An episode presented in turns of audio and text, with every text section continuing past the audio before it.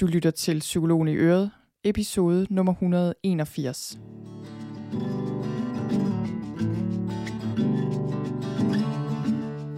Velkommen til Psykologen i Øret.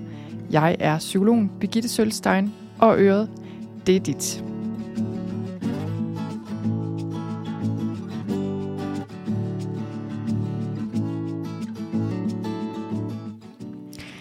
Velkommen til. I dag der skal det handle om overspisning og om sundhed og om vaner og om vægttab.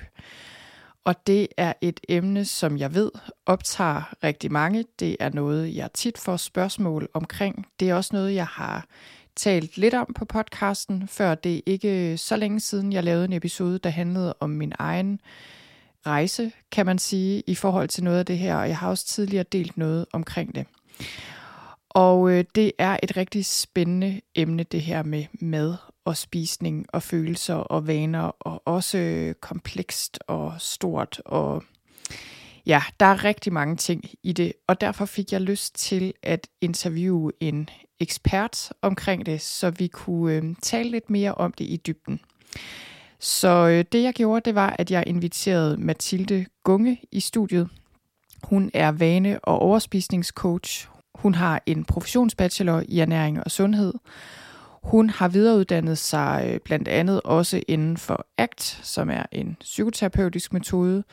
Og Mathilde hun har sin egen praksis, hvor hun hjælper kvinder, der kæmper med overspisning og madskam og overvægt. Og øhm, det hun arbejder med, det er at hjælpe kvinder især til at opnå madro og et fleksibelt forhold til mad, som hun kalder det, et bedre forhold til kroppen, og ligesom at kunne håndtere følelser med andet end mad. Og det gør hun via individuelle forløb og via online gruppeforløb. Mathilde hun er også fast underviser på Vanecoach-uddannelsen i Aarhus og København, og så har hun en Facebook-gruppe, der hedder Slip madskam og stop overspisning, som er gratis. Så den her samtale, den bliver rigtig god og også meget interessant. Og øh, jeg tror, hvis du sidder og lytter med derude, så er jeg helt sikker på, at der vil være noget her, du kan genkende. Der er rigtig vigtig viden øh, for os alle sammen, men jeg vil også sige, at hvis du kender en, der kæmper med spisning og mad på den ene eller den anden måde, så er jeg ret sikker på, at du vil høre noget her, du kan bruge til noget, til måske bedre at kunne forstå, hvad det vil sige at kæmpe meget med mad, og bedre kunne bakke op, i stedet for at sige ting, der måske ikke gavner så meget. Og lad os så ellers bare hoppe over til interviewet.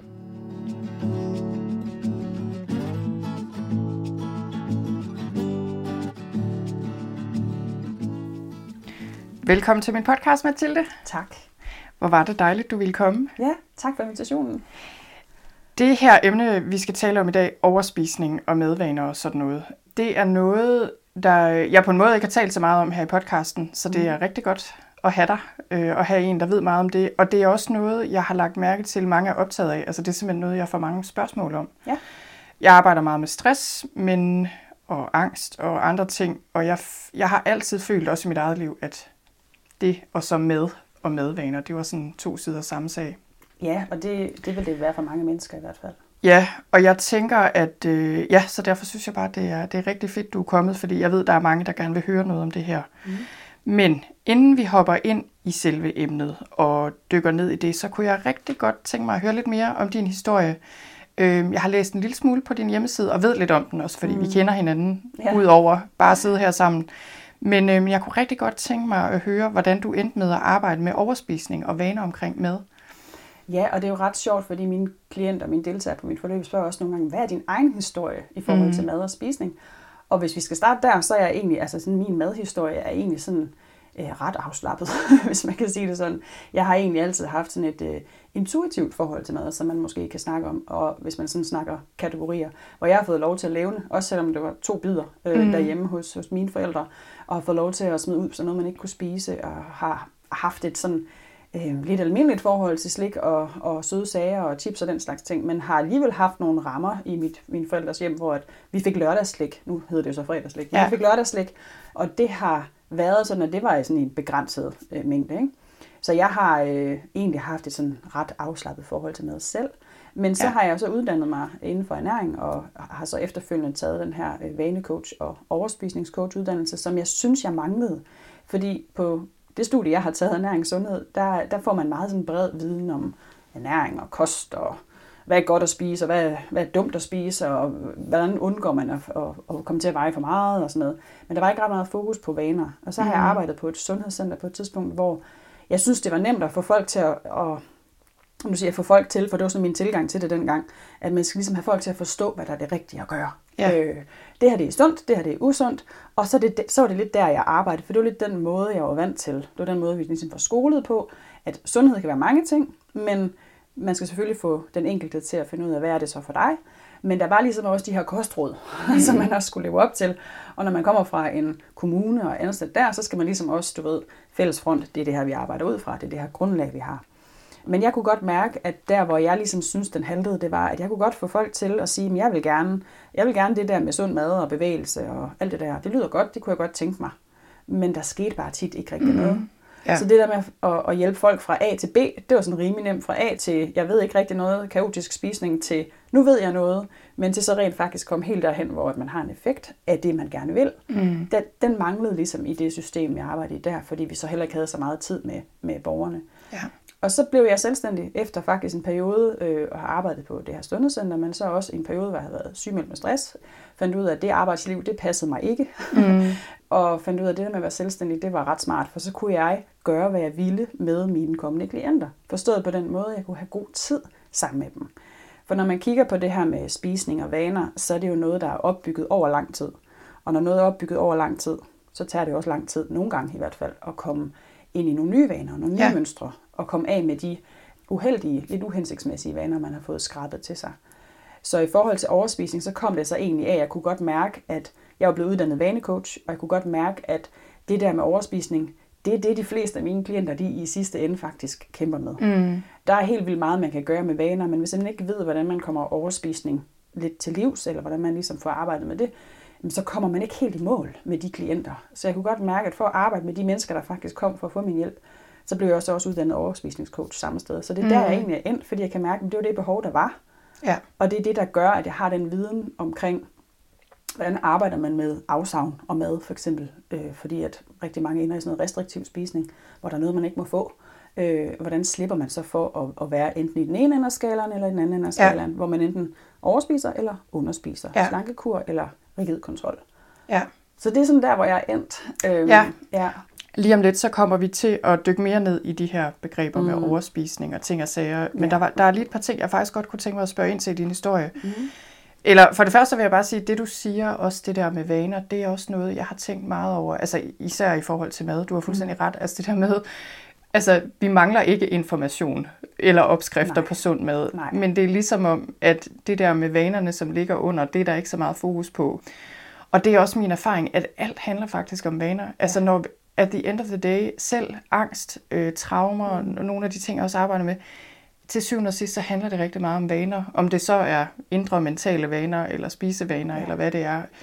Så jeg føler faktisk også i mit arbejde, at jeg har måtte gøre mig klogere og klogere på vaner, mm. sådan helt ned i på, sådan mikrosko, på mikroskopisk vis, øh, for. Ja. at kunne hjælpe folk. Ja. Øh, så det giver bare enormt god mening. Men så kom jeg til at tænke på det, du fortæller her med, at du gik ned med stress. Nu ved jeg godt, det er ikke det, er ikke det der er emnet i dag, men, Nej, men det men alligevel, det hænger sammen, og jeg Ja. tænker, det er en vigtig del af din historie, og også fordi mange kan relatere sig til det, øh, Mm. og mange har også oplevet det.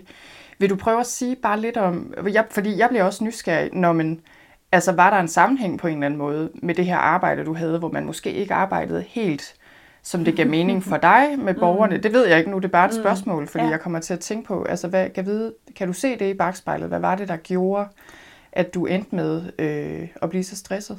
Jamen, altså det, har været, altså det har været mange faktorer for mig. Øhm, det var helt klart, at jeg havde et arbejde, jeg egentlig var glad for på papiret, men jeg kunne også mærke, men, men så kommer der til gengæld også nogle borgere, som har det rigtig, rigtig svært, og så har Mm. man tre samtaler, og så kan man desværre ikke komme så langt. Ja, Og jeg har heller ikke nødvendigvis nogen andre handlemuligheder, end at sende dem til egen læge, og ressourcerne er ikke så mange. Så for mig var det også en stor frustration, at, at jeg synes ikke, jeg kan hjælpe dem langt nok. ja, Altså, ja. Øhm, og gik tit hjem og havde dem med hjem i lommen og Ja. tænkte på dem og alt muligt. Og det er selvfølgelig en erfaring, man skal gøre sig. Og jeg havde en god ledelse og gode kollegaer og alt muligt andet. Jeg var vildt glad for at være der. men det var ikke en, det var ikke en jobbeskrivelse, der passede på den måde, jeg egentlig godt kan lide at arbejde på. Mm. Jeg er måske også lidt mere sådan... Øh, havde lyst til frihed i mit arbejdsliv på en helt anden måde, og være mere fleksibel i mit arbejdsliv, øh, som jeg jo er nu som selvstændig, hvor man i princippet kan bestemme alting selv. Jeg ved godt, ja. så er der nogle strukturer, man alligevel Så er der nogle andre ting, ja, der, så er der, der kræver en del. Der er også nogle ja. børn, der skal hentes fra SFO og sådan noget. Men, men det, det fungerede bare ikke for mig at, at være i en så øh, stram ramme, hvor jeg ikke kunne gøre det tidsmæssigt. For ja. det tager tid, det her, og det kræver tålmodighed. Og når man sidder med mennesker med meget store, svære livsudfordringer, for der er jo ikke kun det med spisningen, det kommer jo af noget. Ja. Øh, der er jo årsager til, at man har det, som man har det. Så synes jeg bare, at jeg var sådan lidt låst i, at ja. hvis jeg kan få, altså nogle gange kunne man måske få 10 samtaler, men 10 samtaler gør faktisk heller ikke altid nok, vel? Øhm, eller et gruppeforløb, hvor de sidder 18 mennesker og kæmper med 18 forskellige ting. Mm. Øhm, så jeg tror, altså min stresssygmelding hang sammen med et arbejdsliv, som var presset, og hvor jeg måske ikke havde helt en, en beskrevet ramme for, hvad jeg egentlig skulle nå. Mm. Så er jeg rimelig perfektionistisk anlagt i sådan et ja, grundprincip. Velkommen til stress. ja, velkommen til stress. Så jeg kan faktisk huske den første dag, jeg var der, der tænkte jeg, da jeg kom hen til arbejdspladsen og kom hjem samme dag, hvor jeg sådan tænkte, jeg tror, jeg skal passe på, at jeg ikke får stress her. Okay. Velkommen otte måneder ja, senere. Interessant. Øh, ja, faktisk. Ja. Så jeg kunne mærke, der var noget, som ikke passede til mig. Altså, ja. Der var et arbejdsmiljø med et storrumskontor og sådan noget, som ikke passede til mig. Øhm, og så måske en arbejdsmåde med borgerne, som ikke nødvendigvis lige passer ja. til mig. Og når jeg spørger dig, så er det jo mm. også fordi, at nu, altså også fordi jeg kender dig og ved, mm. hvor dygtig du er, og du har så mange, hvad skal man sige, rigtig meget i dig. Og, jeg, og når jeg spørger dig, så er det også fordi, jeg oplever, øh, jeg har jo selv arbejdet i offentlig mm. som psykolog, og havde lidt det samme, altså det der med, der var simpelthen nogle måder at arbejde på, der sådan ikke rigtig harmonerede med mine ja. værdier, og også min, mit behov for frihed, ja. ligesom ja. du siger, kreativitet og sådan noget. Mm. Men jeg ser, jeg synes også bare rigtig ofte, jeg ser, når folk bliver sygemeldt med stress fra et arbejde, hvor en del af forklaringen er det her med rammerne ja. på en eller anden måde, ikke? der mm. ikke rigtig passer til en, så har man det med at vende indad ja, og sige, jamen, det, det er også bare også. mig, der ikke kan finde ud af at være en ordentlig ja, coach, psykolog, whatever. Ja. Øh, jeg kan simpelthen ikke forstå det, især hvis jeg så ovenikøbet ja. har en, en god ledelse, gode kolleger. Ja. Det må være mig, der er død i vejen med. Ja, men sådan havde jeg det også, og jeg skammede okay. mig helt vildt over det. Altså, jeg ja. fortalte det ikke til nogen, og hvis jeg, jeg tror, jeg på et tidspunkt bad, det, det er så langt tilbage, det var i 2014, så det er ret lang tid siden, ikke? Men jeg bad faktisk om hjælp øhm, mm. til, jeg, jeg synes ikke, jeg helt kan finde ud af at strukturere mit, mit arbejdsliv, hvad, hvad for nogle opgaver skal jeg, skal jeg fokusere på, hvornår jeg er færdig, hvornår er jeg ligesom i mål. Jeg tror, det bliver ja. sådan, hvornår jeg er i mål. Og der tror jeg ikke, jeg fik den hjælp, jeg havde behov for på det tidspunkt. Og på det tidspunkt var det ikke så udbredt, at man havde stressforløb øh, i kommunerne. Det fik de så, og det har de også der, hvor jeg, og jeg ville ønske, jeg havde haft det dengang, men jeg fik ja. sådan at vide, om du kunne komme til kommunens ergoterapeut, hvor jeg tænkte, hun, han er sikkert rigtig dygtig til det, de laver, men jeg tror ikke det er det, jeg har brug for lige nu. Nej. men jeg gik så selv i et, i et, i et forløb, og brugte, jeg havde en sundhedsforsikring, som jeg brugte, og kom i nogle, nogle forskellige terapiforløb og fik arbejdet med det, der fyldte. Og det var jo ikke kun arbejdsliv, det var Nej. også privatliv. Og vi havde to små børn på det tidspunkt, og var lige flyttet til en ny by, her hvor vi bor. Mm. og altså, så det er jo klart, der var mange ting, når jeg kigger tilbage, var der mange ting, hvor jeg ja. tænker, når jeg kigger tilbage på det, jeg har været igennem dengang, så tænker jeg, at det ville alle jo være blevet stresset over. Men på ja. det tidspunkt, der vendte jeg den meget ind af og tænkte, jeg er også bare sådan en, der ikke kan, og jeg er sikkert ikke dygtig nok. Imposter syndrome, som du sikkert ja. også har talt om her i podcasten med, der er sikkert nogen, der kommer og banker på min dør. Jeg forestiller mig sådan en grå mand med et clipboard, der kommer og banker på min dør. Lige, nu, lige om lidt kommer han og banker på og siger, vi har faktisk fundet ud af, at du ikke er dygtig nok. Ja, lige om lidt. Ja, jeg ved faktisk ikke, om jeg har talt om det, men det der med, det. udad til ja. virker jeg dygtig, ja. men lige om lidt opdager folk, at, at jeg ikke kan. har noget at have det Præcis. i. Ja.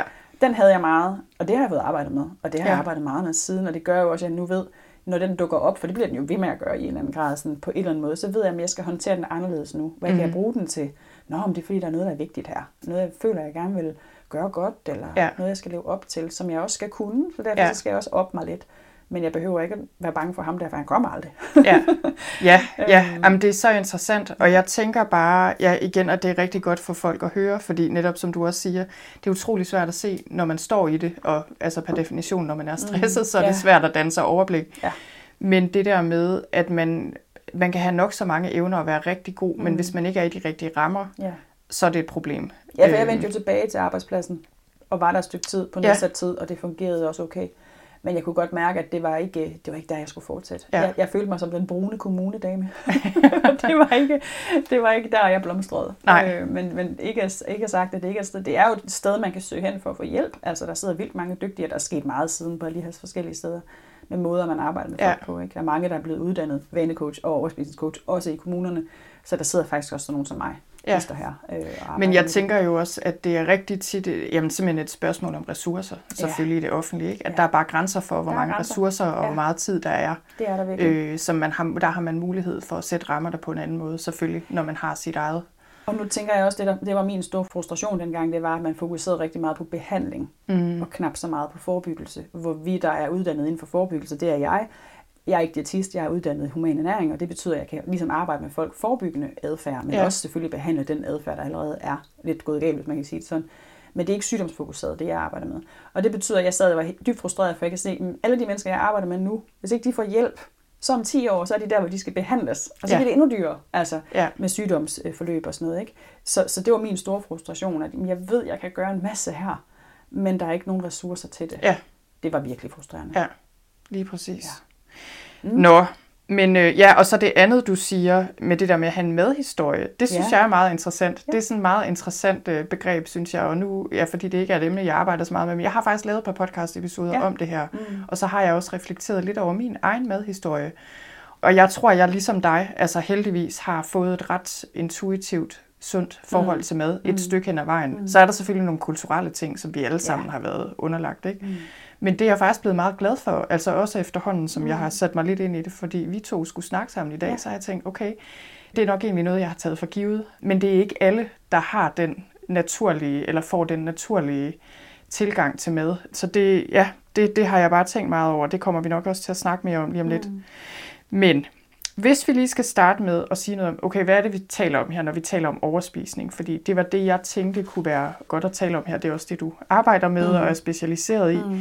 Fordi du ved, hvad snakker vi om her? Altså snakker vi om spiseforstyrrelser, sma- snakker vi om bare at spise en halv plade chokolade i stedet Ja. for tre stykker? Hvad er det? Altså først og fremmest skal vi snakke om, at når man har forstyrret spisning, øh, så kan det selvfølgelig stikke i mange retninger. Og der mm. kan godt være noget, hvor man er hvor det er en spiseforstyrrelse som sådan, og hvor der også måske, man lever op til et diagnosekrav. Men det er ikke de mennesker, jeg arbejder med i min praksis. Men, men der vil jo være bulimi, hvor man har opkastninger, eller øh, motion, eller øh, hvad hedder sådan nogle øh, afførende midler, den slags ting, som mm. kompenserende adfærd for den overspisning, man for eksempel lige har lavet. Ja, Så det vil være bulimi for eksempel. Så er der anoreksi, hvor man slet ikke spiser, øh, ja. eller spiser meget lidt, og bruger for eksempel også motion rigtig meget til at holde en vis vægt. Og man har et, man har et sygeligt billede af, hvordan man egentlig ser ud, og hvordan man føler sig. ja, Dem er jeg ikke eksperter i, altså anoreksi især. Øh, men, men der, hvor, hvor jeg arbejder, det er inden for det spektrum af overspisning, som går fra mild grad og så op til den sådan lidt mere svære grad. Men, ja, men hvor der i den ene ende er det, man vil kalde tvangsoverspisning, binge eating disorder, som også kaldes BID. Så hvis man møder de begreber, så er det, så er det i den ende af skalaen, hvor man sådan kan få offentlig hjælp. ja, Nogle gange i hvert fald. Systemerne er desværre sådan, at den her overspisning, tvangsoverspisning er noget, som man ikke har ret meget fokus på, og derfor så er det lidt svært at få hjælp, fordi ventelisterne er desværre fyldt Ja. op. Men hvor der så findes så nogen som mig, som arbejder med, med alt det indimellem øh, i en eller anden grad, hvor man kan sige, i den ene ende af skalaen, der har man, hvor man sådan, øh, kan man sige, kalde det en normaliseret overspisning, hvor, ja. hvor en, en lidt forstyrret spisning i en eller anden grad, men hvor det ikke er så voldsomt, at det fylder hele ens liv, hvor at, at man kan sige, at en, en overspisnings spiseforstyrrelse vil fylde nærmest det hele nat og dag. Altså du Ja. tænker ikke på andet end mad, og hvornår kan jeg spise, hvor meget må jeg spise, hvad må jeg ikke spise. Men der er også forskellige grader og forskellige måder at være i overspisning på, forstået Ja. på den måde, du kan kæmpe med det på forskellige måder. Så det kan være, at du for eksempel går og det, man kalder græsser, altså man går og spiser hele dagen. Mm. Så har man sådan en konstant spisning. Man når aldrig rigtig at blive sulten, man ved måske faktisk slet ikke, hvad sult er. Det vil være sådan lidt i den ene ende af skalaen. Det er måske lidt mere normaliseret overspisning, hvor Ja. at, at det ikke influerer helt så meget på ens liv, men man skammer sig stadig. Det er stadig forbundet med, med et fysisk og et psykisk ubehag, og det er lidt der, vi definerer overspisning, at der skal være en eller anden form for psykisk-fysisk ubehag forbundet med den overspisning, Ja. man, man ligesom øh, Ja, så det er ikke laver. kun, at man spiser meget, men det er også sådan, hvad skal man Det sige, hvordan være- man har det med det. Eller Ja, er faktisk. det ja. er rigtigt forstået Så- lidt ligesom en alkoholiker. Det er ikke kun, hvor meget man drikker i princippet. Det er også sådan det der med, skjuler man det, skammer man sig over det. Ja. Kan man styre det? Ja, det tror jeg. Og, Ja. og man kan sige, det, det med spisning, det vil være, at hvis det handler om overspisning, og det for eksempel er et psykisk ubehag, man føler, så vil det meget ofte være, at man gemmer det. Man skammer mm. sig over det. Man er måske alene om det. Ja, Men, men det kan også godt være sådan, at man faktisk overspiser, når man er sammen med andre. Øh, fordi nu gør de andre det, så må jeg også. Ja. Så er der ligesom åbnet op, sådan det jeg kalder sådan window of opportunity til Ja. eating. altså det er til lidt, fester. nu Og... må jeg godt, ikke også? Ja. Øhm, så det kan også være en overspisningstendens. Og så kan der være i den anden ende af skalaen, hvor det er simpelthen meget store mængder mad, hvor du har sådan bulimiske episoder nærmest, eller du har øh, sådan binges, øh, overspisninger, hvor det er ja. på ret relativt kort tid, at man får spist rigtig store mængder mad. Ja. Det vil oftest være forbundet med, at man gør det alene. Det kan være planlagt, men det kan også være uplanlagt. Og det, det vil være måske være omkring et par timer, hvor man får spist rigtig, rigtig meget mad. Ja. Øhm, og det vil være for en, der ikke overspiser eller ikke kender til det, vil man tænke, det kan man da ikke. Men det kan man godt, og man får måske endda også optrænet sig til det undervejs, fordi ja. man ligesom spiser større og større mængder, og mavesækken kan godt udvide sig. Ikke? Ja. Og det kan så også ende med, at man måske har en kompenserende adfærd, hvis man har de her overspisninger. Og det kan også gøre ikke. Altså det kan også være, at man, man holder det i sig. Men nogen vil simpelthen kunne spise så meget, at man ikke kan have det i sig, så kommer ja. det op af sig selv, for der kan simpelthen ikke være mere mad. Og så kan man spise videre efterfølgende. Øhm, i, og så kan, man, så kan man simpelthen have sådan nogle øh, meget lange overspisningsepisoder, som egentlig kun bliver afbrudt af, at man skal noget andet, eller ja. man skal sove, eller et eller andet. Ja. Ikke? Så det er den ene ende af skalaen, og så er der alt det ind imellem. Så det er bare et mega bredt spektrum, ja. så man kan ikke sådan definere det kort. Men noget, jeg har tænkt over i forhold til det her, ja, det er jo både, altså man tænker jo med det samme, og det tænker folk, der lytter til det her også, mm. når hvor hører jeg så hen på ja, skalaen? Ja. Fordi det første, jeg tænker, det er, jeg tror, eller jeg ved, både fra mig selv, men også fra rigtig mange af de klienter, mm. mennesker, jeg har mødt, at spisning, måske især på kvinder, tror jeg, det ved du mm. sikkert mere om, men, men at der er mm. noget med det og med følelser for ja. rigtig mange af os. Ja. Så der er nok rigtig mange af os, der har tendens mm. til noget i en eller anden afskygning. Ikke? Men som du siger, så det der med, at det begynder at fylde meget tankemæssigt, ja. og sådan på den måde, at der er en eller anden usynlig linje, man krydser, hvor jeg tænker for mit vedkommende, jeg tror egentlig ikke, det, det er ikke et stort problem for mig, men der, der er ingen tvivl nogle medmønstre, yeah. som jeg tror alle har, yeah. som jeg både gerne vil lave om, og som jeg også, mm, jeg tror ikke, jeg skammer mig over dem, måske fordi jeg ved, det er normalt, men yeah. du ved, som jeg selvfølgelig ikke reklamerer med yeah. øh, og yeah. poster på Instagram. Må jeg spørge, hvad, hvad, hvad kunne det være? Må jeg spørge Jamen det kunne for eksempel være, øh, jamen det kunne for eksempel sådan være mængden af chokolade. Yeah. Altså jeg er sådan en, hvis jeg får en plade chokolade, så kan jeg godt finde på at spise rimelig meget, altså en mm. halv eller en hel plade chokolade ad gangen. Ja sådan er jeg bare, tror jeg. Altså, jeg er sådan en, hvis jeg spiser chokolade, så spiser jeg meget af det. Og det, det er nok egentlig ikke noget, jeg skammer mig over, men jeg er da godt Nej. klar over, at det ikke er sundt. Så du, du laver ikke sådan en lang video af dig selv, hvor du spiser det hele og lægger den op på Instagram? Nej, ikke Altså, jeg, har, jeg, op, jeg har bare lagt mærke til i mit liv, at det er mere den sunde morgenmad, ja, præcis. man har en og det er jo det, vi til har, at poste. Ja, vi har jo sådan lidt sådan, vi udstiller de gode ting ved os selv, og de gode ja. ting i vores liv, og se, hvor dygtig jeg er til at lave en sund morgenmad. Men ikke her til aften var jeg virkelig træt, og jeg havde ikke mere kontrol tilbage i mine frontale lapper, for jeg var virkelig, virkelig brugt, og ja. Nu havde jeg bare brug for at ligge stille, og børnene var endelig puttet, og nu er jeg virkelig træt. Og jeg er også træt af at leve op til dit, du og dat, og alt det ansvar, der har været i løbet af dagen, og køleskabet er gået og eksploderet hen over ferien, og hvad der ellers skal være problemer. Ja. Så lægger man sig ned, man tænder for fjernsynet, eller kigger på sin skærm, eller hvad man nu finder på at bedrive tiden med, et eller andet. og spiser. Det er sådan et klassisk mønster, ja. ikke også? men det kan også være i løbet af dagen. Og det lægger man jo ikke på Instagram. Nej. Hej, jeg har lige mistet kontrollen, fordi det er jo det, der er problemet også med den her, hvis vi sådan skal snakke lidt definition på overspisning, det er, at rigtig ofte så handler det om et kontroltab. Ja. Og når det handler om kontroltab, så har langt de fleste mennesker en opfattelse af, oh shit, undskyld jeg banner, men så er jeg sådan en, der ikke kan styre mig. Ja. Og hvis der er noget, vi skal kunne her i livet, så er det at kunne styre os og kontrollere os. Og det er i hvert fald den offentlige sådan, øh, opfattelse, at hvis man ser et menneske med en høj vægt, så vil man tænke, hold da kæft, hende der og ham der, ja. skal der bare styre sig. Luk ja. munden, let røven, tag dig sammen. Ikke? Jo. Det er sådan den gængse opfattelse af, hvordan det er at være et stort menneske. De skal da bare tage sig sammen og gøre noget andet. Ja. Men så er man sådan en, der måske har et intuitivt forhold til mad, har været glad for at bevæge sig, har ikke haft store problemer i livet, der ikke har kunne løses på en anden måde. Mm. Man har lært coping-mekanismer med noget andet end spisning. Ja. Fordi det, der er en af mine store pointer, som jeg arbejder rigtig meget med mine klienter og mine deltagere på min online-forløb med, det er, at det her, det er ikke forkert adfærd. Forstået på den måde, det har været noget, som har virket på et tidspunkt. Ja. Det kan være, at man på et tidspunkt, øhm, det opstår tit i teenageårene, som sådan en start, eller lige efter man har fået børn, eller noget den dur.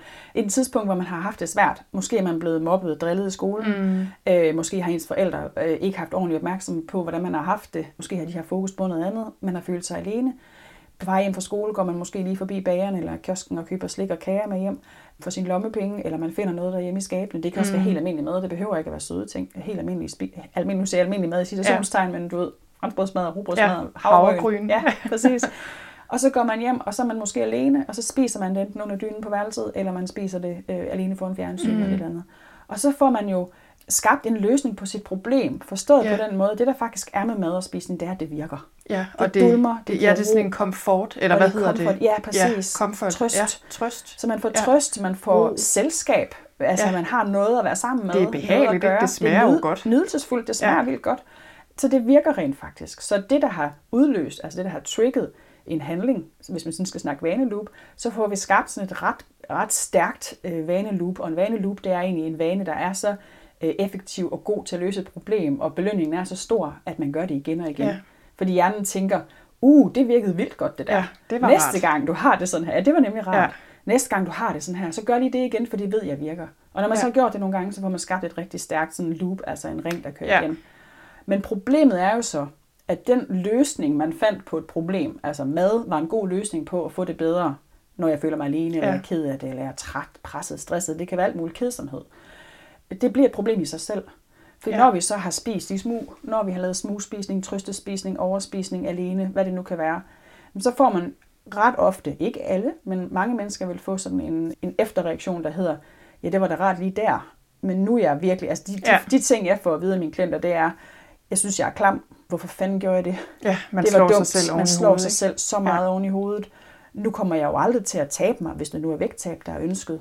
Øh, nu tager jeg jo endnu mere på. Alt det der. Og det, det giver jo et problem i sig selv. Ja. Så maden bliver ligesom også et problem nu. Så nu har man to problemer. Ja, så det er ligesom, det jeg hører dig sige, det er lidt, overspisning er egentlig ikke problemet i sig selv, det er løsningen på et problem, eller var oprindeligt løsningen Det var på et oprindeligt problem. løsning på et problem, og nu, ja. nu er overspisning så også blevet et problem. Og nu er det også blevet et problem. Ja. ja. Så der er jo ikke noget forkert i, at man spiser på sine følelser. Altså, sult er for eksempel også en følelse. Der er ikke noget galt i, at man spiser en gang imellem. Altså, vi kender det jo alle sammen, som du også siger. Du kan da godt genkende noget af det, vi sidder og taler om. Fuldstændig. Jeg kan da godt se, at øh, okay, så var jeg, jeg gjorde det i går. Prøv, jeg Ja. gjorde det i går. Jeg var virkelig træt, og jeg var frustreret lige ved at renovere vores hus. Så jeg var lidt træt af håndværkere, og strøm var gået og alt muligt andet. Så tænkte jeg, jeg har virkelig lyst til chokolade. Mm. Så jeg var nede og handle, så købte jeg den bedste chokolade, jeg overhovedet kunne finde. Gik hjem, satte mig ned, og så nød jeg den. Så smagte den ikke lige så godt, som jeg synes, den plejede at gøre. Og så er jeg blevet rigtig god til at være opmærksom på nydelse, så jeg tænkte, hmm, så lækker var den faktisk heller ikke. Nu tror jeg faktisk, jeg er faldet lidt til ro. Måske Mm. skulle jeg bare lige sidde lidt her og mærke min søns arme omkring mig, mens han sidder og gamer, og så lige sidde sådan og, og få noget andet nydelse ja. Ind i mit liv, i stedet for kun spisningen. Så man kan sagtens bruge det som en trøst og som en, en comfort og som et, et sted, man går hen, når man har brug for at, at falde til ro. Ja. Problemet er, når det så giver det her øh, store psykiske eller store fysiske ubehag.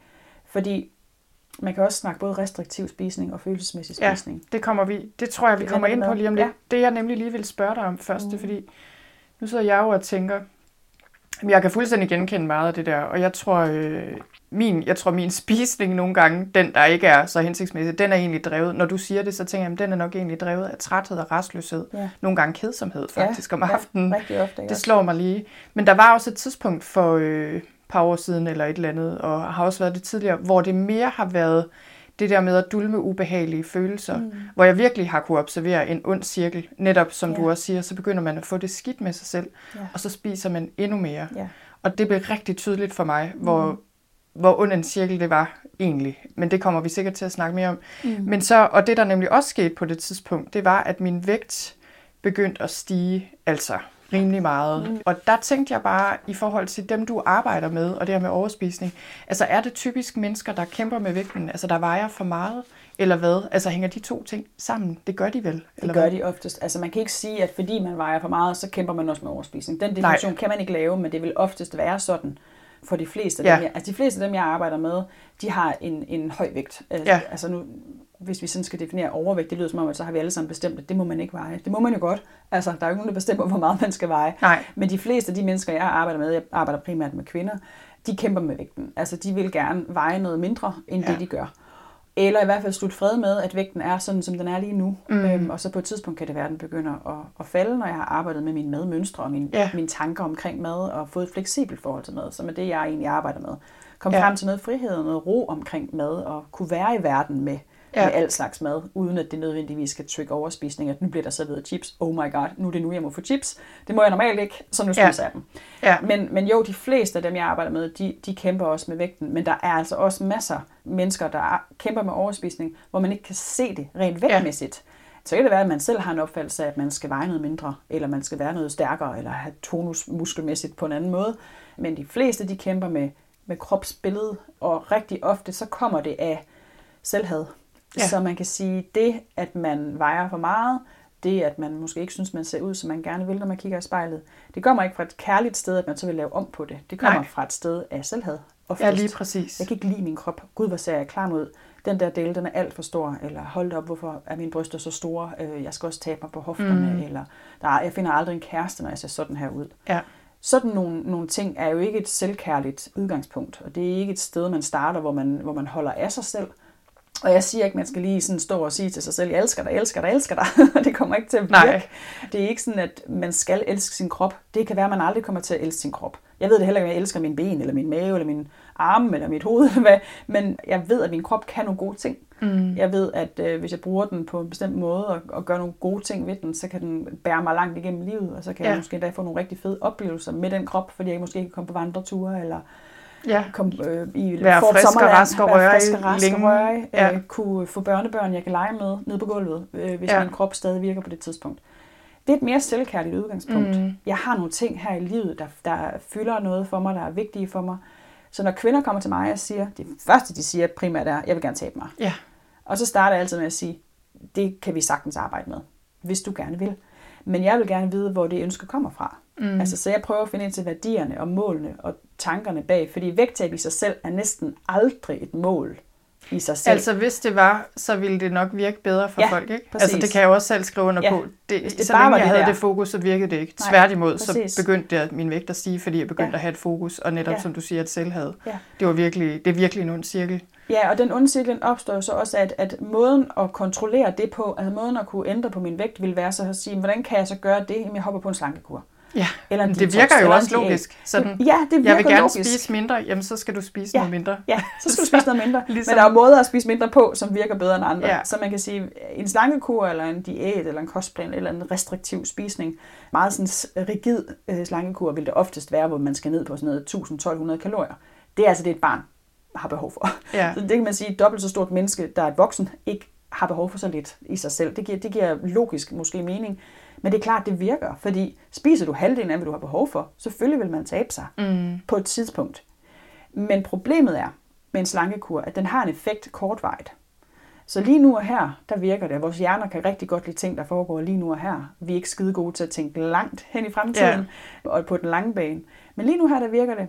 Så lever man i en slankekur, som som vil være meget restriktiv, eller have mange regler, eller du må ikke spise det, eller du må kun få kål og kylling og klid. Det er sådan det, jeg plejer at tænke, det er det, det der er en slankekur, ikke? For ja. der er ikke ret mange kalorier i, i kål, kylling og klid, så ja. det betyder, at det bliver man rigtig træt af. Jeg har rigtig mange kendte, der siger, jeg er simpelthen så træt af at spise kål. Og jeg tænker, det kan jeg virkelig godt forstå. og gulerødder og broccoli og sådan noget, ikke? Men det, det har jo en effekt, så det virker lige nu og her. Så taber man sig måske, måske taber man sig mange kilo, men på et tidspunkt, hvad sker der så, når man har været på en meget restriktiv spisning, diætkur, som andre har bestemt? Man har ingen selvbestemmelse overhovedet. Du har ikke noget autonomi med indover. Jeg har mm. selv valgt at hoppe på kur, men det kom jo af et selvhadsk udgangspunkt. Ja. Så der er ikke ret meget nydelse forbundet med det her. Der er ikke ret meget selvbestemmelse. Jamen, så sker der det, som sker med mennesker, når man bestemmer over dem. Mm. De siger, ah, ja. kan jeg simpelthen ikke holde ud at være i længere det her. Jeg hopper af den her kur, for det er simpelthen for forfærdeligt jeg gider ikke at spise mere kål, kylling og glid nu. Mm. Jeg har fået nok af grøntsager. Jeg hopper direkte over i det modsatte billede, fordi det her det er meget rigid kontrol. Så svinger pendulet over den anden side. Nu sidder jeg så her og bevæger mine arme, det kan I ikke ja. se, lytter, men så svinger man over i den anden side, hvor man slipper kontrollen fuldstændig. Så det er sådan en kontroltab, og hvor man måske hopper på alt det, man ikke har måttet få i 100 ja. år. Ikke? Nu må jeg endelig spise chips og bøger og polkchokolade og smør og knækbrød og hvad jeg ikke, kulhydrater, som jeg ikke måtte få før. Ja. Så kommer man til at ligge og svinge fra underspisning, som en kur i virkeligheden er, til overspisning, som er at slippe kontrollen fuldstændig. Det vil ja. rigtig mange kunne genkende som jojo-vægt. For det, der jo så sker, det er, at man har måske tabt sig 10 kilo, men problemet er, så slipper man kontrollen, tager det hele på igen, og man får fem nye venner, og tager 5 kilo på. Ja. Så tænker man, åh, det duer ikke på et tidspunkt, for man også nok af det. Jeg må finde en ny kur. Det må være den mm. første kur, der ikke virkede. Jeg finder en ny kur. Så finder man en ny kur. Får man nogle nye regler, nogle nye restriktioner og rammer.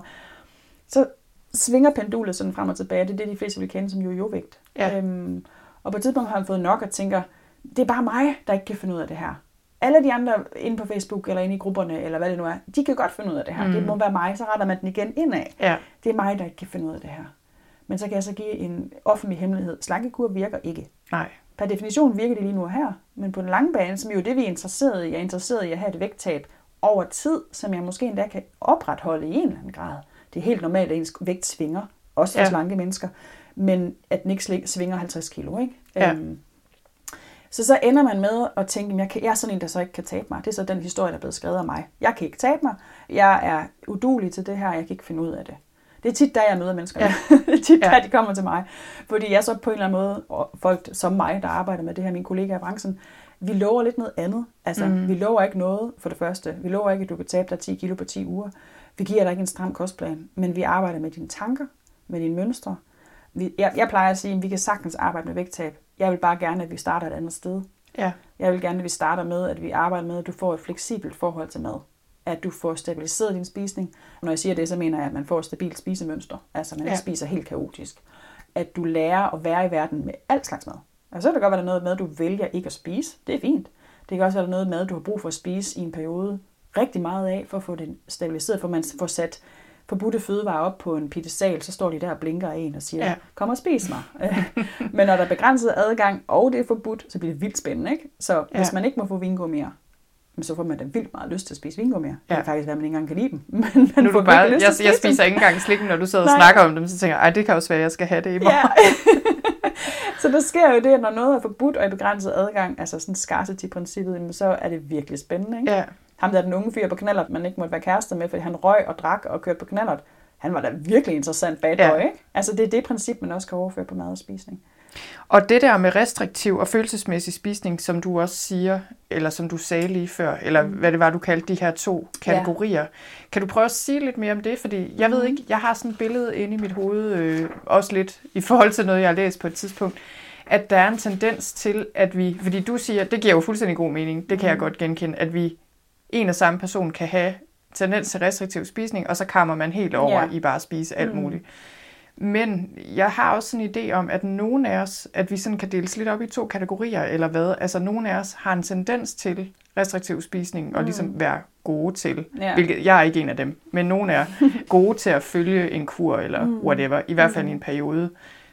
Men så er der også nogen af os, som jeg tror, jeg er mere, som er mere sådan, ja, som ikke gør det, som mere bare spiser alt muligt.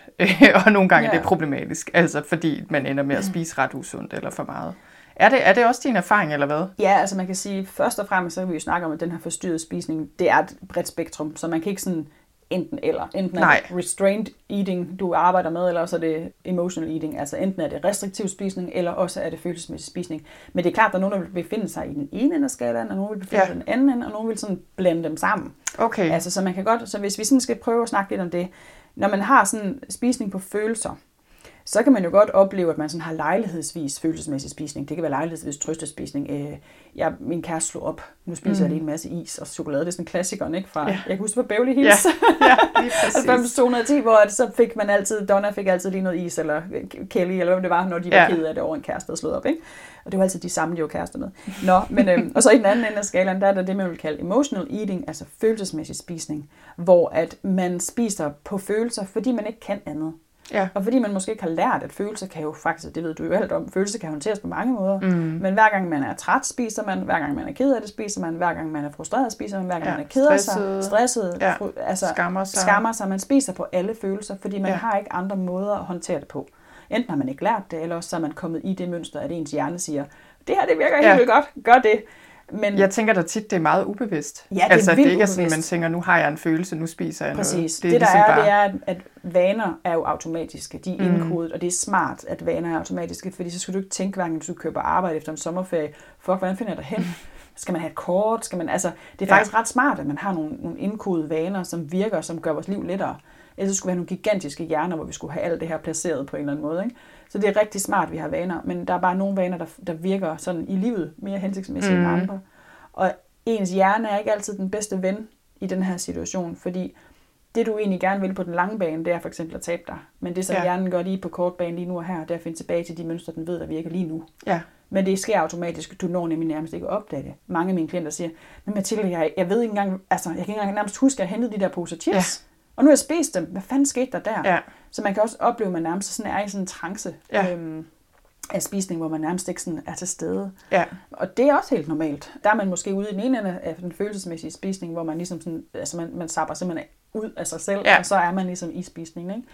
Men når man så snakker om den følelsesmæssige spisning i den ene ende af skalaen, så vil det være meget sådan, altså det er jo spisning på følelser, og alle mulige slags følelser. Og det vil oftest være sådan øh, det, man kalder øh, hedoniske fødevarer, altså fødevarer, som smager vildt godt. Fedt og sødt koblet sammen. Salt ja, og fedt koblet noget, sammen. Knaser, noget, der er lækkert og sødt ja. og lækkert. Ikke? Så det vil ja, man sidder jo ikke slags. typisk og overspiser broccoli. Eller, Nej, broccoli ikke. det er sjældent, man overspiser det. Men det kan man så måske i den anden ende af skalaen. Men, men okay. der, hvor man kan sige, at, at, at når det er en overspisning, så er det noget, man godt kan lide. Ja. I nogle tilfælde i hvert fald. Ja. Og det vil oftest være det, nu siger jeg oftest, for det kan se ud på mange måder, så man må ikke føle sig forkert, hvis man nej, nej. har det på en anden måde. Men hvor det vil oftest være sådan, at man jamen, spiser søde, fede, salte ting. Ja. Øhm, snacking, altså slik, ja. chips, chokolade, is, pizza, cola, den ja. slags ting. Og så kan man sige, så kan man så have den her restriktive spisning, hvor man kan sige, det vil være spisning på regelbrud i virkeligheden. Mm. Hvor man har samlet rigtig mange regler og øh, hvad hedder sådan noget, restriktioner rigide ting sammen over tid, for eksempel. Og hvor man lejlighedsvis i den ene ende af skalaen, hvor det ikke er så slemt, hvor det er sådan lidt mere mildt, at man en gang imellem har sådan det, der hedder what the hell tænkning, mm. hvor man tænker, nå, men nu startede jeg jo, altså hvis vi skal tage sådan et chokolade eksempel, nu, nu, nu startede jeg jo lige på den her plade ja. Rittersport. Nå, ved du hvad, nu kan vi godt lige spise det sidste. Ja. Men der, hvor det, hvor det er i den milde ende af skalaen, der vil man ikke have stor skam og ekstra overspisning forbundet med det. Nej. Det vil ikke være forbundet med en hel uge med, med binges. Det vil Nej. det så måske være i den anden af skalaen, hvor det hedder restrained eating eller restriktiv spisning, hvor man har store øh, psykiske og fysiske konsekvenser, især psykiske, med at, at spise noget, der simpelthen er forbudt. Mm. Så man har lange lister inde i sit hoved med ting, man ikke må få. Man er ikke nødvendigvis opmærksom på, at man har dem, men der er mange ting, man ikke må eller ikke kan. Ja.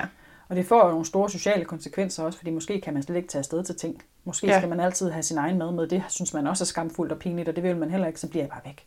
Ja. Så det har nogle ret store konsekvenser for de her mennesker også. Så er det, jeg sidder og tænker, folk sådan, der især har restriktiv spisning, altså det kan så for eksempel være slankekur, som du siger.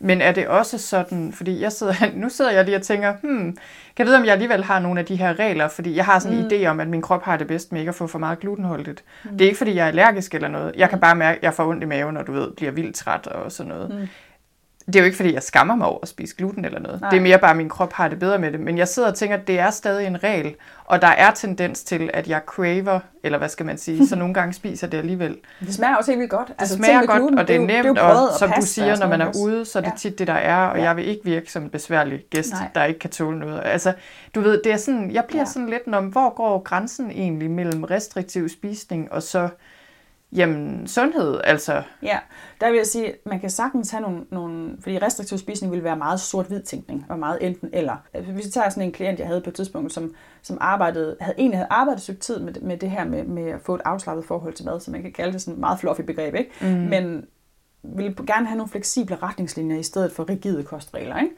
Og det var hun egentlig godt i gang med. Jeg tror, hun havde da også været hos en anden, før hun kom til mig.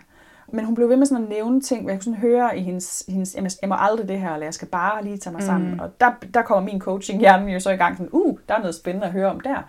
Ja. Fordi når der er noget, man bare skal gøre, så ved jeg godt, så er det jo ikke så nemt. Nej. Eller jeg må aldrig få bananer. Nå, hvad handler det om? Mm. Øhm, så vi laver den øvelse, som, mange, øh, som jeg er uddannet i. Øh, hvor mange regler har du egentlig? Altså, hvilke kostregler har du faktisk? Hvilke eller retningslinjer kan vi også kalde det, men, men hvor det nogle gange bliver rigidt, og nogle gange er smart. Altså, ja.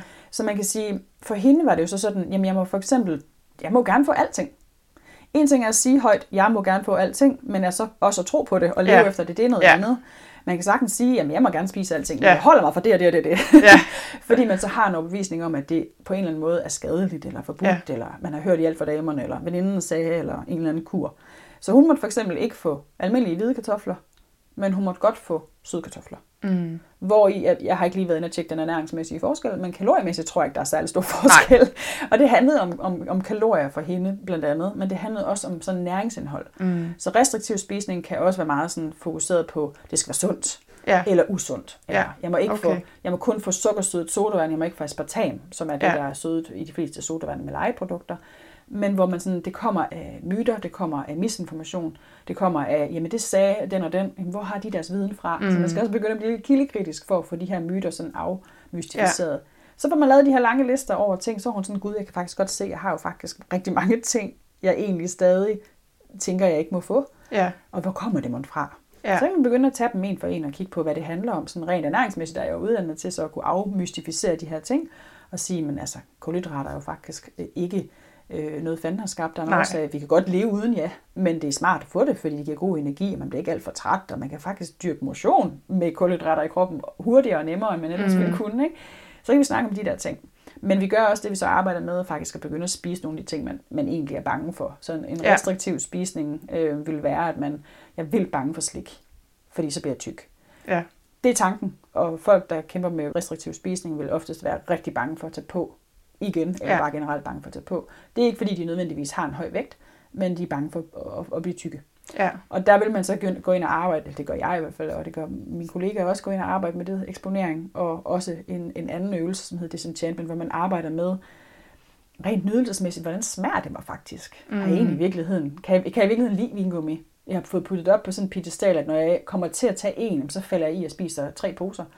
Men kan jeg i virkeligheden lide dem? Det mm. arbejder man så med på den ene side, og så begynder man også faktisk at eksponere dem. Altså gradvist øh, eksponering for, for vingummi. Man spiser måske vingummi en gang om dagen, eller tre gange om dagen. Men i en, i en mængde, hvor man ved, det kan passe ind i ens kost, så man netop ikke tager på. Ja. Fordi det, der kan være problemet, det er, hvis man så er bange for at gå og tage på, så kommer den her øvelse ikke til at virke. Ja. Jeg tør ikke spise det, men jeg har fået at vide, at jeg skal, så gør jeg det, men jeg, jeg er bange for, at jeg tager på. Ja, når du siger de her ting, så, så kommer jeg sådan til at tænke på det der med, jamen det er ikke så meget selve madvaren, og det er måske heller ikke så mm. meget, om man har besluttet sig for at spise det ene eller det andet, men det er meget det der med den der, er der frygt, skam, regler og alt muligt rigidt forbundet med ja. det. Fordi, øhm, du ved, jeg tænker jo sådan, jeg har da helt klart idéer om, hvad der er godt for mig at spise, mm. for eksempel, hvordan jeg får det mm. af det. Jeg synes, det er meget baseret på, hvordan jeg får det af det. Det, ja, det slår ja, mig lige, fordi ja. det er ikke så meget vægten nu om dagen, men det er mere sådan, ja, hvordan har jeg det i løbet af mm. min dag? Altså, har jeg energi nok ja. og sådan noget? Ikke? Mm. Men stadig, så kan jeg også godt se, at der er stadig nogle overbevisninger der, som måske ikke er helt rigtige. Fordi jeg har sådan en idé om, at hvis jeg får for meget sukker, så crasher jeg fuldstændig. Hvilket også er rigtigt nok, ikke? Altså i et eller andet omfang selvfølgelig, hvis jeg kun spiser ting. Det er jo så mere, fordi så får man måske ikke så meget næring ind. Det men kommer du ved, på, om det er også en, en, en anekdotisk fortælling, at man har hørt, ja. at så crasher mit, mit blodsukker. Det kan det ikke rigtig gøre. Men du ved, det er jo bare noget, jeg kan observere selvfølgelig. ja. Men så, så gengæld kan jeg så se i min sommerferie, hvor det er der sikkert mange, der oplever, at jeg har mm. tendens til at spise alt muligt mærkeligt også. Vi var et sted i Tyskland, hvor man bare ikke kunne få andet end, ja, man kunne ikke få ret meget Nej. forskelligt. Og der kunne jeg jo se, jamen jeg havde det fint, altså jeg følte mig totalt afslappet, jeg var ikke ja. mere træt, øh, jeg fik ikke ondt i maven. Altså, så det er bare, ja, det er mere komplekst end som så det der med, hvad vil det egentlig sige at spise noget, der er godt for mig, ikke? eller spise på en måde, der er god for mig. Og det tror jeg, man skal jo erfare. Fordi det der jo så også er, det er, at man har haft rigtig mange års erfaring med, det her, det virker ikke. Nu skal mm. jeg til at have nogle nye erfaringer. Jeg skal til at have en erfaring med, at jeg måske godt kan være på en campingplads, hvor de ikke har ret meget forskellige mad, så kan jeg godt spise det, fordi jeg er glad og har, er afslappet og ja. spiser måske ud fra intuition om sult og mæthed, som er noget, det jeg arbejder rigtig meget med med mine klienter. Hvordan føles det på indersiden af kroppen? Altså interoception, som det hedder som et fint ord. Hvad har jeg af, af indre signaler? Hvor sult og mæthed er noget, det jeg arbejder meget med, for det er sådan lidt det, der skal egentlig kan sætte en, en ramme for, hvor meget man har behov for. Man behøver ikke at tælle kalorier eller lave tallerkenmodeller nødvendigvis. Det kan være en god, øh, god krykke i en periode. Men det der med, at man, at man mærker efter, hvad har jeg lyst til? Mm. Altså lystbetonet spisning. Hvad, hvad nyder jeg at spise? Men også, som du siger, men der er også nogle ting, som jeg godt kan lide at få ind i min krop. Altså, jeg kan ja. godt lide at få nogle fibre, selvom at havregryn måske kan smage lidt kedeligt. Øh, men jeg synes, det, det giver en god start på ja. dagen, for eksempel. Det kunne ja, være, at det var sådan præcis, noget. Ikke? Havregryn ja. har, har en god mæthed, hvad, hvad det nu kan være, man har som princip. Og det er derfor, det hedder et fleksibelt forhold til mad. Fordi man har måske nogle gode retningslinjer, og de kan sagtens tage udgangspunkt i de officielle kostråd, som kan være fine nok, altså. Problemet er, hvis det kommer over, og at man begynder at opfinde sine egne kostregler og sine mm. egne restriktioner, og man ikke kan være i det, for så får man så mange regler og rammer, som man kan bryde, at der er ret stor chance for, at man gør det.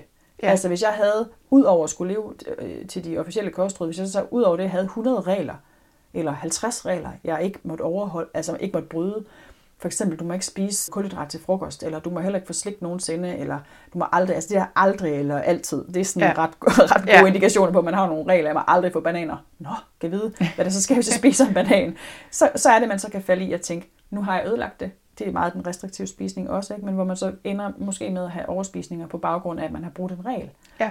Øhm, og den regel kan være nok så fin og god et eller andet sted i, i oprindelsen, fordi så kan jeg tabe mig. Øh, måske er det det, der har været tanken. Mm. Men den ender med at blive, igen med at blive et problem, fordi ja. at man så falder i, og så har man måske en kæmpe overspisning, eller flere overspisninger efter hinanden, eller en uge med spisning, jeg starter på mandag, ja.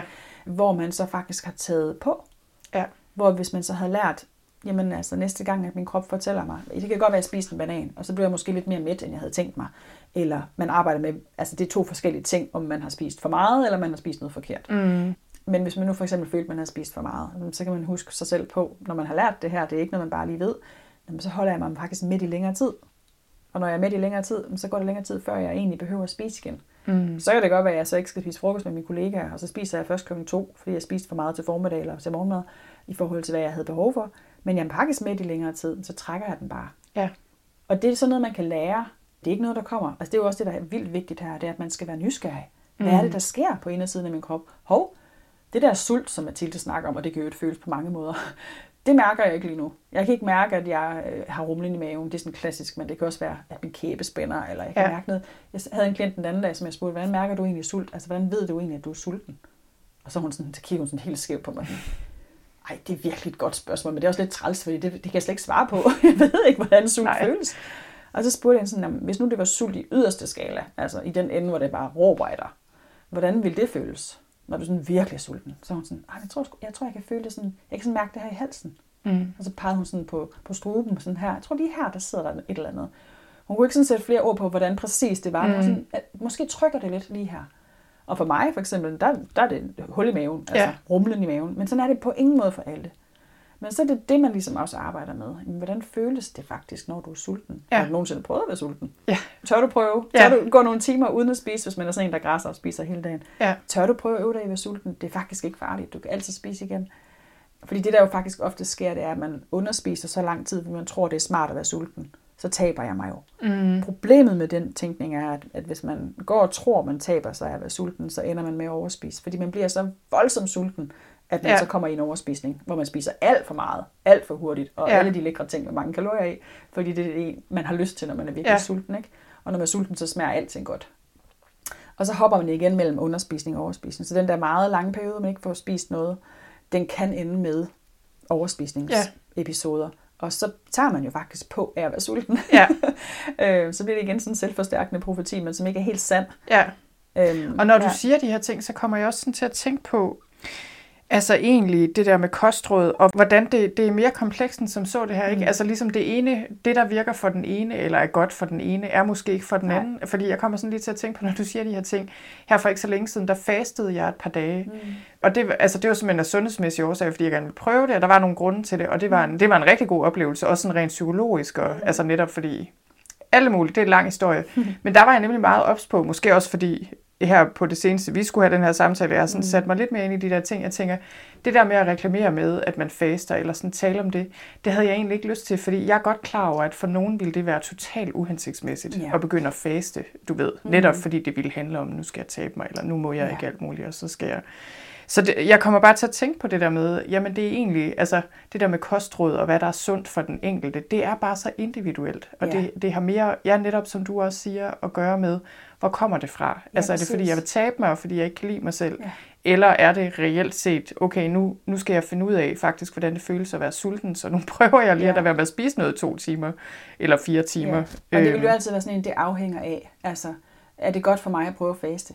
Det kommer an på, hvad du vil opnå med det. Altså, Ja. som du også siger, du har Ja. dine årsager, super fint, og faste kan være ganske udmærket Og jeg har ingen problemer med altså, Nej, restriktiv og- nej, spisning, præcis. men hvis jeg havde, ville det jo være så vil det nok meget usmart. noget. Så vil det ja. være nogle diættanker, nogle slankekurstanker, der vil Ja. blive trigget af at skulle gå på et fast eller en detox eller et eller andet. Ikke? Ja. Hvor man kan sige, af hvilken årsag gør jeg det?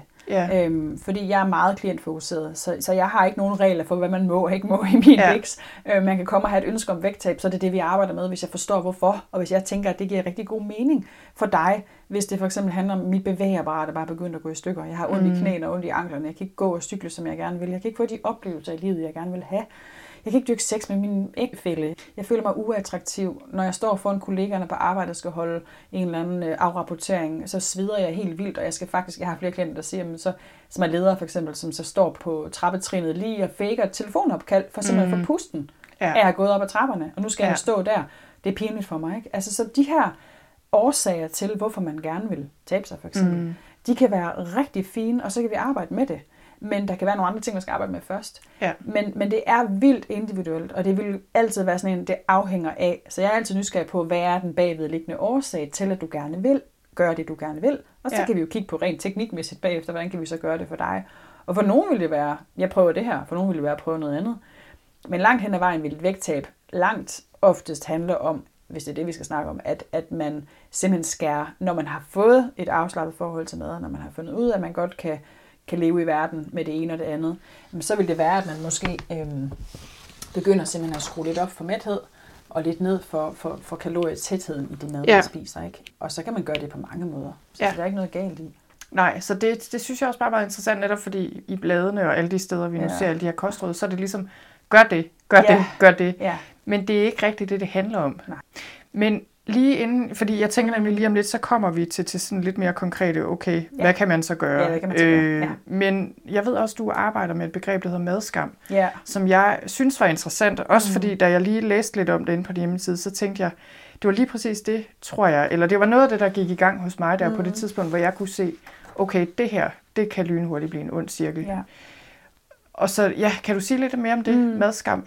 Altså man kan sige, skam ved du jo rigtig meget om, og det er også noget, jeg har, har, har dykket ned i, fordi jeg på et tidspunkt blev bekendt med begrebet og sådan tænkt, gud ja, skam, det er virkelig vigtigt. Mm. Øh, generelt sådan i livet at kende lidt til, hvad er det for noget? Hvad er det, vi går og skammer os over? Jeg tænkte sådan, gud, jeg har så mange ting. Jeg skammede mig jo for eksempel over at være stresset. Øh, ja. Og det kan jeg stadig sådan mærke, hvis, hvis der popper stresssymptomer op, og så tænker ej, det skal jeg heller ikke. Jeg skal ikke være sådan en, der ja, er stresset. det er en kæmpe del. Ej, hold nu op, fru Gunge. Det er for ja. svært at gå og skamme sig over noget, som de fleste kender til eller bøvler med. Ikke? Men det der med madskam, det er så altså det er sådan lidt et begreb, jeg har sat på, øh, egentlig at kalde det madskam, fordi det er det der med at skamme sig over at spise enten noget forkert, eller noget mm. forbudt, eller skamme sig over at spise store mængder alene, for eksempel. Mm. Ikke? Og fordi at mine klienter bøvler så meget med skam omkring spisning, så tænker jeg, at det er, noget, vi skal, det er simpelthen noget, vi skal snakke om. Ja. det er noget, vi skal have en samtale om, og det er noget, som vi skal have frem i lyset. Fordi hvis der er noget, jeg har lært omkring skam, så er, at den lever og trives vildt godt i alenehed ja. og i mørke. Men så snart vi begynder at, at trække den frem i lyset og begynder at tale åbent om det, og har sådan et ansigtsudtryk, som jeg har nu, sådan helt åbent almindeligt, okay, det kæmper jeg også med, eller det kan ja. jeg godt forstå, eller det kender jeg også, eller jeg kender også en. Men det skal være en, man er tryg overfor. Så det, at rigtig mange af mine klienter kommer og fortæller mig ting, som de aldrig har sagt til nogen før, mm. omkring mad, spisning, vaner, den slags ting, tanker, de har omkring det her. Jeg havde en klient på et tidspunkt, som sagde, Mathilde, det har jeg jo aldrig fortalt til nogen. Min mand ved det ikke engang. Mm. Han, ved ja. godt, han ved godt, at jeg går hos en, en vanecoach. Men jeg har jo ikke sagt til ham, at det er en overspisningscoach. Og så spurgte jeg hende, hvad tror du, han tænker? Altså, hvad tror du, han ved? Og så sagde hun, jamen han ved jo godt, der foregår et eller andet. Altså, jeg har en ret, hun havde en ret høj vægt, og hun kæmpede med den, og han ved jo godt, at jeg er ked af min vægt og sådan noget. Men jeg overspiser aldrig, når han er der. Nej. Det foregår i bilen på vej hjem, gå ind omkring tre forskellige bager, for der er ikke nogen, der mm. skal tro, at jeg køber så meget. Eller jeg tre forskellige købmænd, eller et eller andet, ikke? så man ligesom køber ind til det, så spiser man det på vej hjem i bilen, smider skraldet ud, inden jeg kommer hjem. Så han har aldrig set mig gøre det. Mm.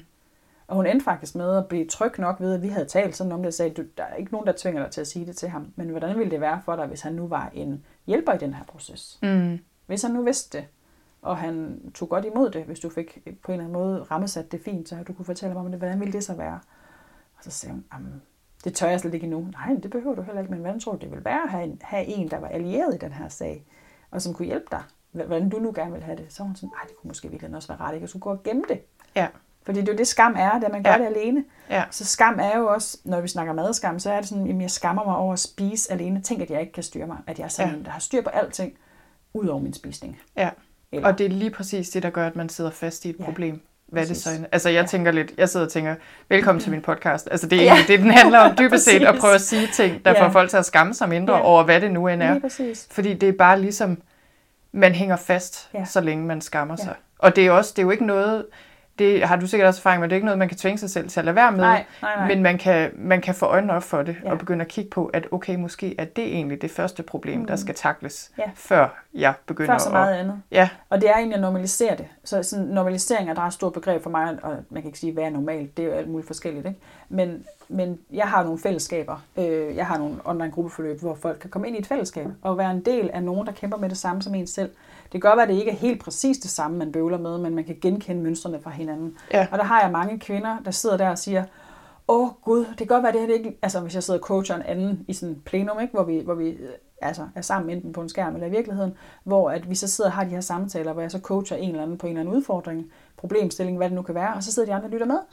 Og så sidder der nogle andre og siger efterfølgende, det kan godt være, at det, det hjælper dig, men det hjælper med godt nok også ja. mig Fordi det at høre en anden fortælle nærmest min livshistorie, det er præcis det, jeg kan kopiere over på mig selv. Og nu får jeg helt gåsehud. Det gør jeg, når noget er vigtigt. Men det er ja. fordi, at så kan de sidde og sige, jeg er ikke alene. Ja, Det er ikke Det det mig, der ikke kan finde ud af det her. Det er en, åbenbart en grundlæggende ting hos mange Ja. ja. mennesker. Og tænk, at der var en, der turde sige det, jeg sidder og tænker, Ja. ja. nu tør jeg også. ja. Så det der Det er fællesskab så omkring stærkt. det, det er simpelthen Ja, så altså stærkt. jeg skrev speciale om gruppeterapi, så Ja. jeg tænker, det var der nok en grund til. Ja. Altså netop Ja. det der med, det kan bare noget, Ja. som det ikke, som det at sidde hos en ekspert, coach, psykolog, øh, der en sidder, til en. Ja. som det ikke kan. Ja. Okay, så det, og det synes jeg bare var vigtigt at få med os, det der Mm. begreb med madskam og skam i det hele taget, ikke? som du også siger, det er ligesom, det er bare kernen af rigtig mange problemer. Øhm, ja, fordi det der også handler om, hvis jeg lige må tilføje en lille smule, det er det der med, at skam er, at man grundlæggende føler sig forkert. Ikke? Altså man Ja. grundlæggende er en, der er ingen, der gider at være sammen med. Ja. Nu vil jeg bare gerne forsvinde fra jordens overflade. Jeg tror, at de fleste af os kender det. Ja. Øh, men der er forskel på, om man har gjort noget pinligt, som man kan grine af, Ja. og så man har gjort noget, man absolut ikke fortæller nogen om. Ja. Jeg kender det fra mig selv. Jeg har da Ja. for nylig øh, gjort noget, hvor jeg sådan tænkte, det her, det siger jeg ikke til ja, nogen. men det tænker jeg, vi alle sammen har hvor var det bare på forskellige skamfuldt. områder. Ja. Ikke? Og jeg gik ja. hjem og sagde det til min mand alligevel, og jeg godt, at han grinede lidt af mig, men hvor jeg bare var sådan, du bliver nødt til at modtage det her på en måde, hvor jeg faktisk kan være i mig selv, fordi nu har jeg faktisk svært ved at være i mig selv. Ja. Hvor man var sådan, okay, undskyld, nu lytter jeg lige til det. Hvad var det i virkeligheden, det, det handlede om? Ja. Og så fik vi en fin snak om det, men hvor at, at det med skam er jo, at man føler sig grundlæggende forkert. Og hvis man så ikke har andre handlemekanismer end at spise, for eksempel, så er det skammen, der driver spisningen ja. også. Og så spisningen fodrer skammen. Altså det Ja, bliver virkelig den der Præcis. onde cirkel. Ikke? Sådan en ond cirkel, Ja. kommer ind i. Ja.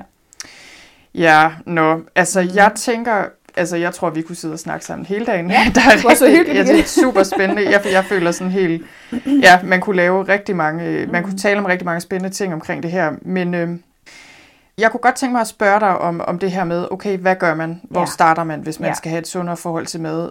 Og med respekt for os, som vi også lige har talt om, Mm. der er ikke, der er ikke én regel, der Nej, gælder for alle nej. her, og, og det er ikke så enkelt som så. Hvis det var, Mm. så ville folk jo bare Ja.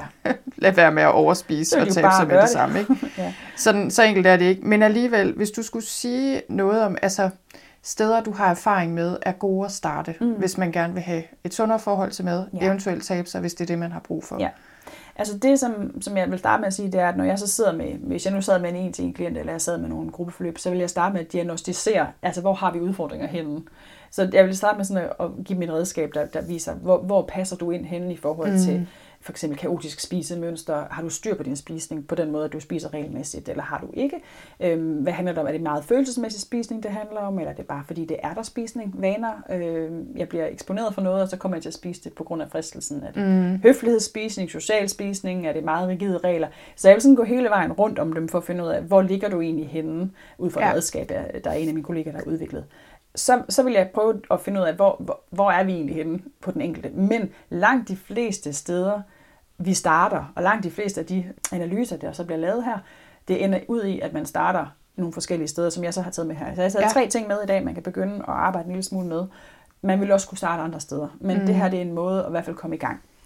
Og jeg vil starte med at sige, at hvis man havde vant til, at øh, det at løse sine, sin vægt- og spiseproblemer med et quick fix, altså med en hurtig løsning nu og her, en nubukur, en diæt, et eller andet kost, så skal man vende sig til, at det er den anden måde at arbejde med det på. Ja. Og det, det tager tid, og man skal være tålmodig. Og det aller, aller første, det er jo, at man skal tage nogle andre erfaringer. Og derved vil der kunne opstå noget ambivalens. Man vil få lyst til at hoppe tilbage til det gamle. Og der kan man så starte med at spørge sig selv, hvordan har det virket?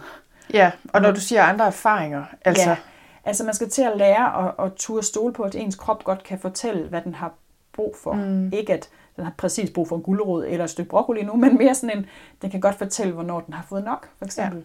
Den kan godt fortælle, hvornår ting faktisk ikke smager så godt længere, men man skal begynde at lytte til det, kroppen fortæller.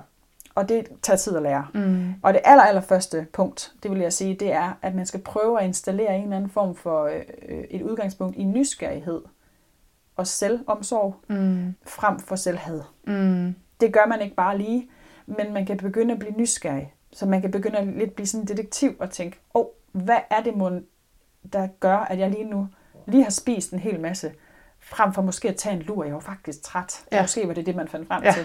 Vær nysgerrig på, gud, var jeg bare mega træt. Mine børn har ikke sovet. Katten har været vågen Ja. hele natten. Mine børn har ikke sovet. Jeg har ligget og grublet hele natten. Hvad det nu kan være. Jeg er vildt træt.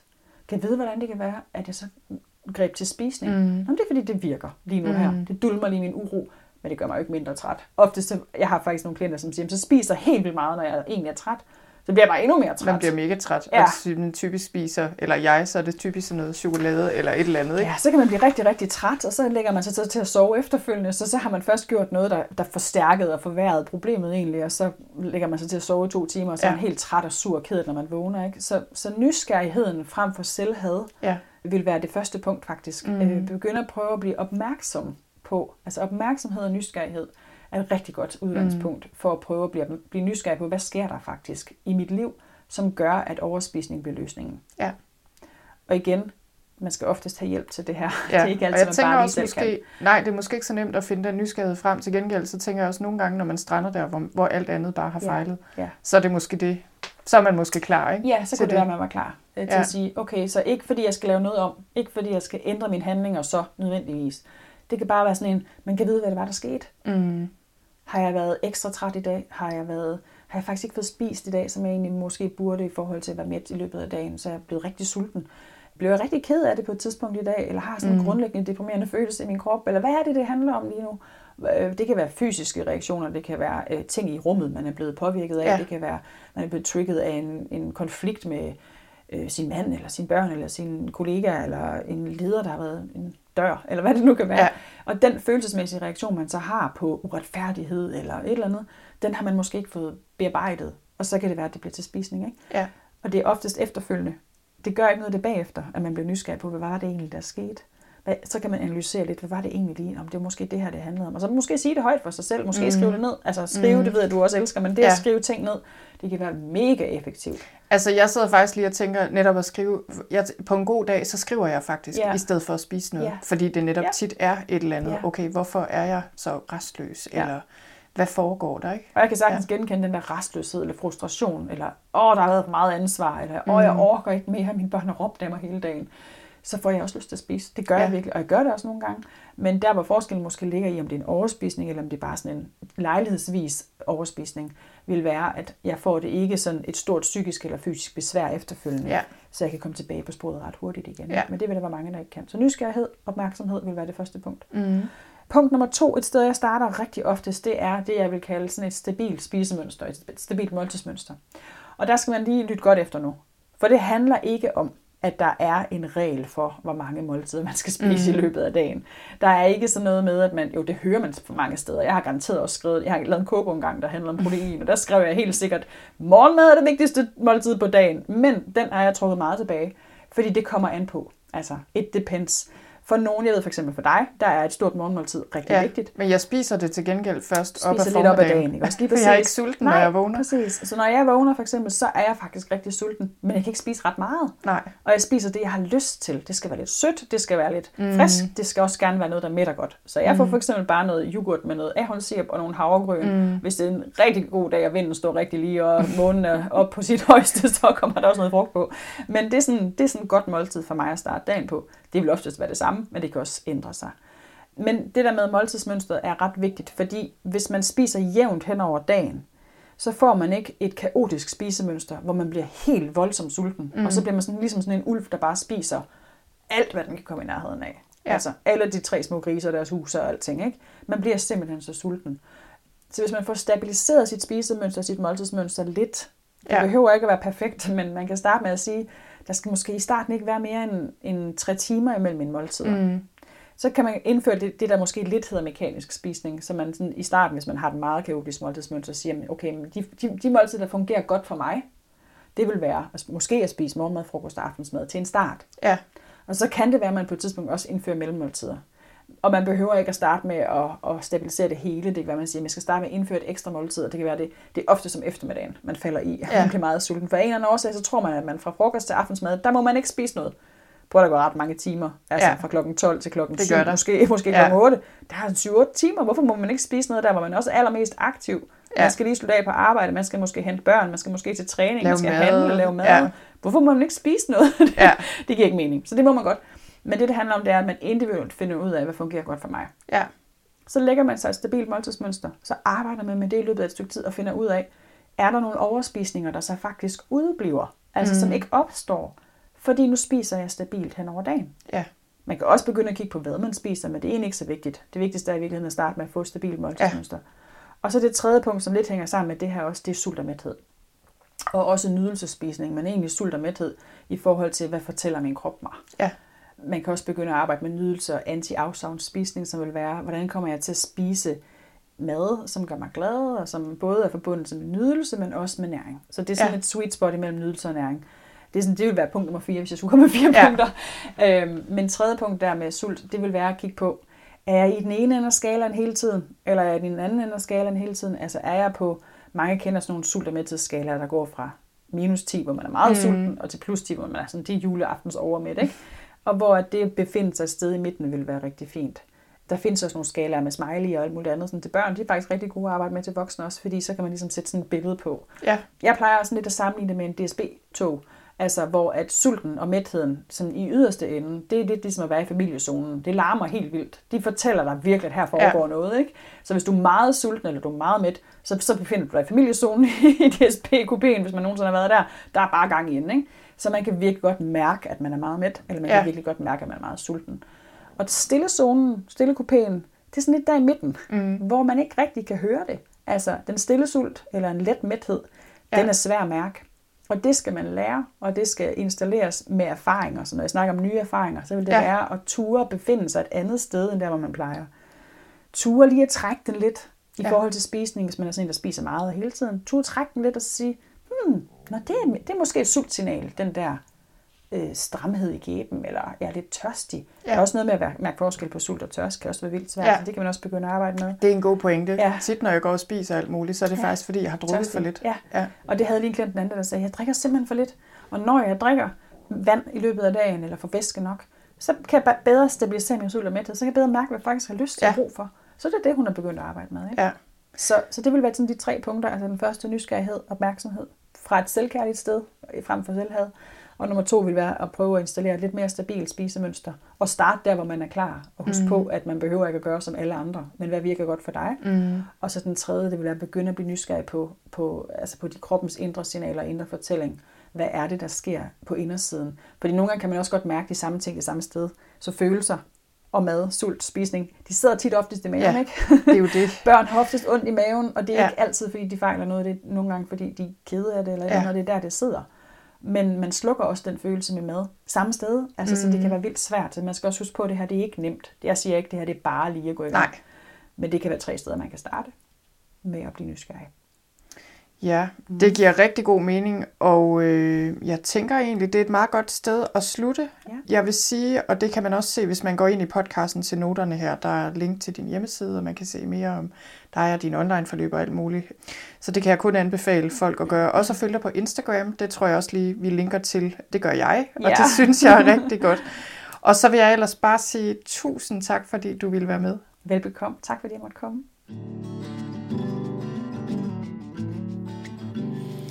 Og det var alt for nu. Jeg håber, du hørte noget, du kunne bruge til noget. Det ved jeg i hvert fald, at jeg gjorde. Jeg tog selv meget med mig fra den her samtale. Noget af det, jeg synes er interessant, det er jo det her med, at mad er ikke bare mad. Altså, når vi spiser for meget, spiser forkert, så øh, handler det som regel om alt andet end mad. Og jeg synes virkelig, at de tre ting, vi fik med os, som Mathilde nævner her til sidst, de tre ting, vi kan tage fat i, som vil begynde at ændre vores forhold til mad og ændre vores madvaner. Eller hvad skal man sige? Vores spisemønster, hvad det end er, vi kæmper med, dem synes jeg er rigtig gode. Og jeg faktisk, øh, så efter jeg havde talt med Mathilde, så stoppede jeg op på et tidspunkt, hvor jeg var i gang med at spise chokolade, som jeg jo taler meget om i den her episode. Det bliver ret tydeligt, at det er noget, jeg spiser en del af en gang imellem. Og det var meget interessant faktisk i forhold til det her med nysgerrighed at finde ud af, okay, hvordan får jeg det egentlig at spise det her? Og det var en egentlig lidt underlig oplevelse, fordi jeg kan jo godt lide chokolade, og alligevel, da jeg så ligesom var lidt mere nærværende og øhm, smagte ordentligt faktisk, og mærkede min krop, og hvordan jeg havde det undervejs, så blev det ret tydeligt for mig, at det egentlig så stopper nydelsen ret hurtigt. Og sådan er det sikkert med meget, at lidt er godt, men meget kan hurtigt gå hen og blive for meget, og ikke så nydelsesfuldt. Og det var bare meget interessant. Så det jeg i hvert fald lærte af den oplevelse, det var også det der med at være nærværende, når jeg spiser. Og det synes jeg faktisk tit, jeg er, når jeg spiser ting, jeg nyder jeg elsker at spise masser af god mad, men jeg kan også godt se, at der, hvor jeg spiser alt muligt, som jeg måske ikke har brug for, og spiser af andre grunde, end at jeg faktisk er sulten og har brug for noget at spise, der er jeg ikke altid særlig nærværende. Så det er i hvert fald noget, jeg tager med mig.